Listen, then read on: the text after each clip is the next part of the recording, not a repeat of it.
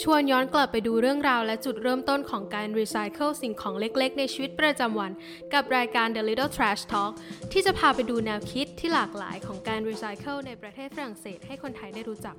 สวัสดีค่ะ รายการ The Little Trash Talk คุณอยู่กับโมอลิสาและน็อตพัฒนพล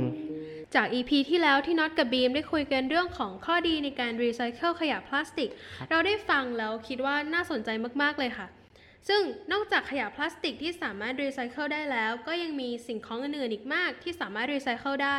แต่ก็มีอีกอย่างหนึ่งที่คนส่วนใหญ่ก็ไม่ค่อยนึกถึงสักเท่าไหร่ค่ะ แล้วเราก็เชื่อว่าทุกคนต้องมีสิ่งสิ่งนี้อยู่ในบ้านอืมคือถ้าไม่มีเนี่ยก็ออกจากบ้านไม่ได้เลย เพราะว่าทุกคนต้องใช้กันอยู่ทุกวันน็อตพอจะเดาออกไหมคะว่าเป็นอะไร จริงๆ แล้วเนี่ยมันก็มีสิ่งของหลายอย่างนะครับ ที่สามารถนำมารีไซเคิลได้ แต่พอโมพูดถึงว่ามีอยู่ในบ้าน เราใช้กันทุกวันถ้าไม่มีสิ่งนี้เนี่ย เราออกจากบ้านกันไม่ได้เลย เราก็นึกไม่ออกเลยครับ มันคืออะไรเหรอครับโม สิ่งนั้นก็คือเสื้อผ้านั่นเองค่ะอืมซึ่งวันนี้เราจะมาพูดถึง 2 ประเด็นหลักๆ ในการรีไซเคิลของอุตสาหกรรมเสื้อผ้าค่ะ ก็คือการนำเสื้อผ้ามารีไซเคิลเป็นเสื้อผ้าอีกครั้ง หรือการนำวัสดุอื่น ๆ มารีไซเคิลเป็นเสื้อผ้าค่ะ อ๋อ การนำเสื้อผ้ามารีไซเคิลเป็นเสื้อผ้าอีกครั้งเนี่ย ใช่เรื่องเดียวกับที่โมกับเอกได้พูดถึงใน EP ศูนย์ถึงตู้บริจาคเลอเคอเล่ใช่ไหมครับ ใช่ค่ะ แล้วน็อตรู้อะไรเกี่ยวกับตู้เลอเคอเล่นี้บ้างคะเราขอต่อยอดจากที่โมกับเอกได้คุยกันใน EP ศูนย์นะครับ คือทางองค์กรเนี่ยเขาได้ตั้งตู้บริจาคมากกว่า 44,000 จุดทั่วประเทศฝรั่งเศส เพื่อให้ประชาชนสามารถบริจาคเสื้อผ้า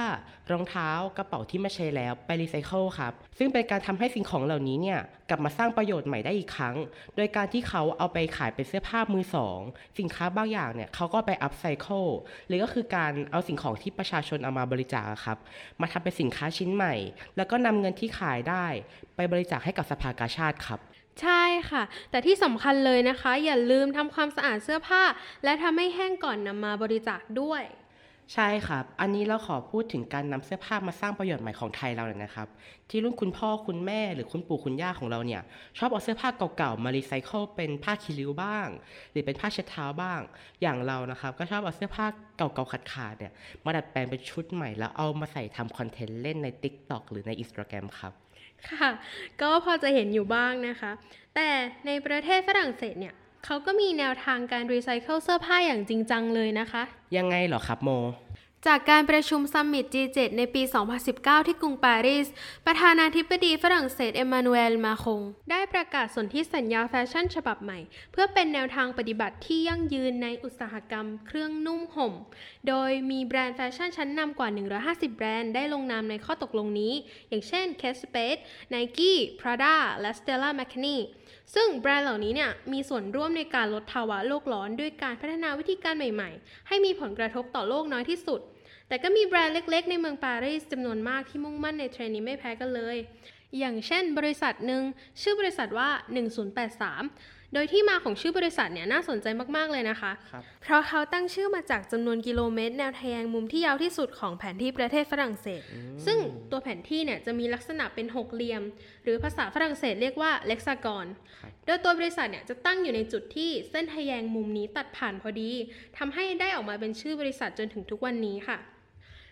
1083 เนี่ย เป็นบริษัทผ้าเดนิมของฝรั่งเศส ที่มีการเปิดตัวผลิตภัณฑ์กางเกงยีนรีไซเคิล ซึ่งบริษัทจะนำกลับมาใช้ใหม่ โดยการผลิตเป็นยีนตัวใหม่ ผ่านการล้างด้วยเลเซอร์ ซึ่งเป็นวิธีการทำความสะอาดวัสดุที่ใช้พลังงานหมุนเวียน และไม่มีผลกระทบต่อสิ่งแวดล้อมนอกจากนี้นะครับ คุณเนธิดาบุญนาคได้เขียนบทความถึงโครงการ The Reprise Project ไว้บนเว็บไซต์ SDG Move ว่าเป็นโครงการที่มีการร่วมมือกันระหว่างนักเรียนแฟชั่นในฝรั่งเศส ผู้อพยพจากอัฟกานิสถาน และประเทศในตะวันออกกลาง เพื่อฝึกทักษะการตัดเย็บ และเปลี่ยนเสื้อผ้ามือสองให้กลายเป็นชุดผู้ชายที่ทันสมัย เช่น การใช้ผ้าเดนิมเก่า เปลี่ยนเป็นกางเกงยีนทรงหลวมตัวใหม่ ที่มีการตกแต่งด้วยการปะผ้าพร้อมผู้ประดับครับ แล้วโครงการนี้สอนแค่เรื่องการตัดเย็บเหรอคะจากที่เราอ่านมานะครับ โปรเจกต์เนี้ยไม่ได้สอนแค่เรื่องการตัดเย็บเสื้อผ้าเพียงอย่างเดียวนะ แต่ยังมีการสอนเดินแบบอีกด้วย โปรเจกต์นี้มีประโยชน์มาก ๆ เลยนะคะ เพราะมันสามารถช่วยให้ผู้ลี้ภัยมีทักษะที่สามารถเป็นส่วนหนึ่งของแรงงานด้านอุตสาหกรรม การออกแบบสิ่งทอ ซึ่งเป็นภาคเศรษฐกิจสำคัญในฝรั่งเศสด้วย แล้วก็อาจจะเป็นโอกาสในการพัฒนาจนกลายเป็นแรงงานที่มีทักษะที่จะได้รับค่าจ้างมากขึ้นด้วยค่ะ ครับ แล้วโมรู้ไหมครับว่าโครงการนี้ตั้งอยู่ที่ไหน เวิร์กช็อปการตัดเย็บนี้นะคะ เกิดขึ้นที่ศูนย์พักพิงผู้อพยพที่ตั้งอยู่ในเขตองโตนี ซึ่งเป็นชุมชนย่านชานเมืองทางตอนใต้ของกรุงปารีส ประเทศฝรั่งเศส โดยศูนย์แห่งนี้มีผู้อพยพอาศัยอยู่มากถึง 200 คน ครับในอุตสาหกรรมแฟชั่นนะครับ ก็ยังมีในเรื่องของ Eco f r i e n d l y อีกด้วย ที่มีการนำวัสดุรีไซเคิลอื่น ๆ ที่ไม่ใช่เสื้อผ้ามาทำเป็นเสื้อผ้าด้วยครับ เราได้อ่านบทความของอเล็กซ์บนเว็บ Panaprium เขาได้เขียนถึงเรื่องการรักโลกในอุตสาหกรรมแฟชั่น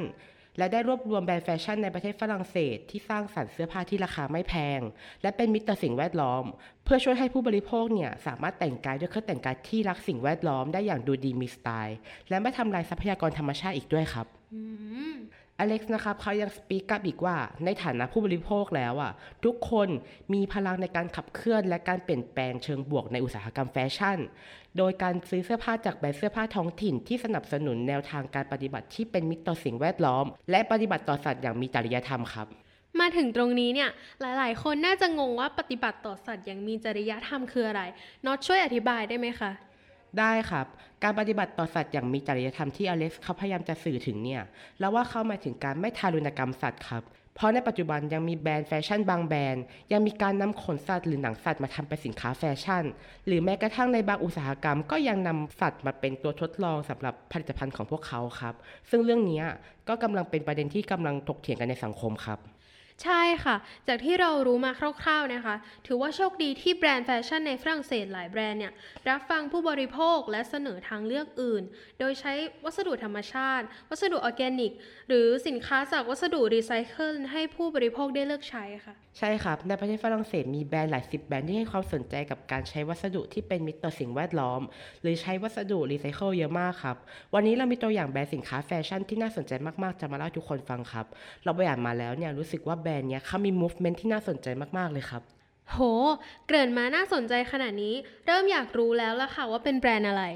แบรนด์ที่เรากำลังจะพูดถึงนะครับ ก็คือแบรนด์ Picture ครับ อยู่ในเมืองเช็กซาของประเทศฝรั่งเศส เป็นแบรนด์เสื้อผ้าที่เป็นมิตรต่อสิ่งแวดล้อมที่ผลิตชุดกีฬา เสื้อคลุม เสื้อแจ็คเก็ตสำหรับทุกเพศทุกวัย จากวัสดุธรรมชาติ วัสดุออร์แกนิกวัสดุรีไซเคิลหรือวัสดุชีวภาพ ซึ่งราคาอยู่ที่ 36-82 ยูโรเท่านั้นเองครับ ถือว่าเป็นแบรนด์ที่ใช้วัสดุอย่าง เป็นมิตรต่อสิ่งแวดล้อม และราคาก็เป็นมิตรต่อผู้บริโภคอีกด้วยนะคะครับ Picture นะครับนอกจากเขาจะมีฐานการผลิตอยู่ในประเทศแล้ว เขายังมีฐานการผลิตเสื้อผ้าในไต้หวัน จีน ตุรกี และจ่ายแรงงานขั้นสูงให้กับแรงงานของเขาด้วยครับ ตั้งแต่ปี 2008 เป็นต้นมา แบรนด์ Picture มุ่งมั่นที่จะใช้แนวทางการผลิตเครื่องแต่งกายอย่างเป็นมิตรต่อสิ่งแวดล้อม อีกทั้งในปี 2018 ทางแบรนด์ก็มีเป้าหมายที่จะสนับสนุนทางด้านสิ่งแวดล้อมและด้านมนุษยธรรมครับ เรียกได้ว่าเป็นแบรนด์ที่ใส่ใจทั้งสิ่งแวดล้อม และความเป็นมนุษยธรรมมาก ๆ เลยนะคะครับการที่แบรนด์ Picture ตอบแทนพวกเขาด้วยค่าจ้างแรงงานขั้นสูง ถือว่าเป็นเรื่องที่น่าชื่นชม และน่ายกย่องเป็นตัวอย่างมาก ๆ เลยค่ะ ใช่ครับยิ่งในอุตสาหกรรมแฟชั่นที่มาในคอนเซปต์ที่เป็นมิตรต่อสิ่งแวดล้อมแล้วเนี่ย ก็อาจจะมีกระบวนการและขั้นตอนที่ยากและซับซ้อนกว่าปกติด้วยครับพูดถึงเรื่องอุตสาหกรรมแฟชั่นแล้วก็ยังมีแบรนด์สตาร์ทอัพอีกหนึ่งแบรนด์ที่ Félicien Cassan เขียนไว้ในเว็บไซต์ g a n a Plus เขาได้เขียนถึงเด็กผู้หญิงชาวฝรั่งเศสอายุเพียง 23 ปี ชื่อว่า Laure Babin ได้ริเริ่มผลิตเครื่องแต่งกายจากของรีไซเคิลซึ่งถ้าพูดถึงฝรั่งเศสส่วนมากแล้วแคว้นใหญ่ๆ มักจะผลิตวังในภาษาฝรั่งเศส หรือที่เราเรียกกันโดยทั่วไปว่าไวน์ครับซึ่งไวน์เนี่ยก็เป็นสิ่งของขึ้นชื่อของประเทศฝรั่งเศสด้วย ใช่เลยครับ ประเทศฝรั่งเศสเนี่ยมีไวน์หลากหลายแบรนด์และขั้นตอนในการผลิตไวน์เนี่ยก็น่าสนใจมากๆเลยครับ ใช่ค่ะเลคาบาบังเนี่ยเขาได้นำเปลือกองุ่นมาสร้างแบรนด์รองเท้าเป็นของตัวเอง ชื่อว่า Zeta Shoes เป็นแบรนด์เล็กๆ ในแคว้นบอกโต ประเทศฝรั่งเศส ถือกำเนิดขึ้นมาด้วยแนวคิดที่ว่า การสร้างรองเท้ามาจากการเริ่มต้นไม่ทิ้งขยะให้เสียของเปล่าๆ และไม่อยากสร้างวัสดุใหม่ๆ เพราะความตั้งใจของเธอคือการนำสิ่งของไร้ค่าที่ถูกทิ้ง มารีไซเคิลให้เป็นเครื่องแต่งกายใหม่ ๆ โดยตัวรองเท้าจะถูกผลิตจากเปลือกองุ่น ข้าวสาลี ข้าวโพด รวมถึงพลาสติกที่ถูกนำกลับมาใช้ใหม่อีกรอบ อีกทั้งยังได้รับแรงบันดาลใจมาจากแบรนด์รองเท้าใหญ่ๆ อย่าง Nike แล้วก็ Adidas ไม่อยากเชื่อเลยนะครับว่าเปลือกองุ่นเนี่ยจะนำมาทำเป็นรองเท้าได้ ซึ่งเป็นสิ่งที่น่าสนใจมากๆเลยครับ ว่าแต่รองเท้านี่ใช่พวก sneaker อะไรอย่างนี้ใช่ไหมครับ ใช่ค่ะ พวก sneaker นั่นแหละค่ะ แล้วน็อตรู้ไหมคะว่า sneaker ในภาษาฝรั่งเศสเนี่ยคืออะไร อืมใช่ les baskets ใช่ไหมครับ ใช่แล้วค่ะ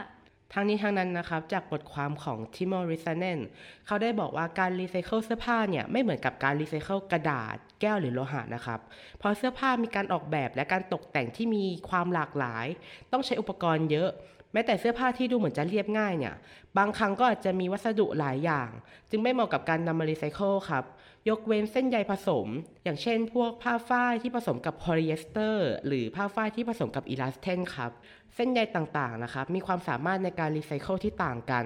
เส้นใยจากธรรมชาติ อย่างเช่นขนสัตว์หรือ พวกผ้าฝ้ายเนี่ยครับสามารถรีไซเคิลได้ด้วยเครื่องจักร ในขั้นตอนนี้นะครับผ้าจะถูกฉีกเป็นชิ้นเล็กชิ้นน้อย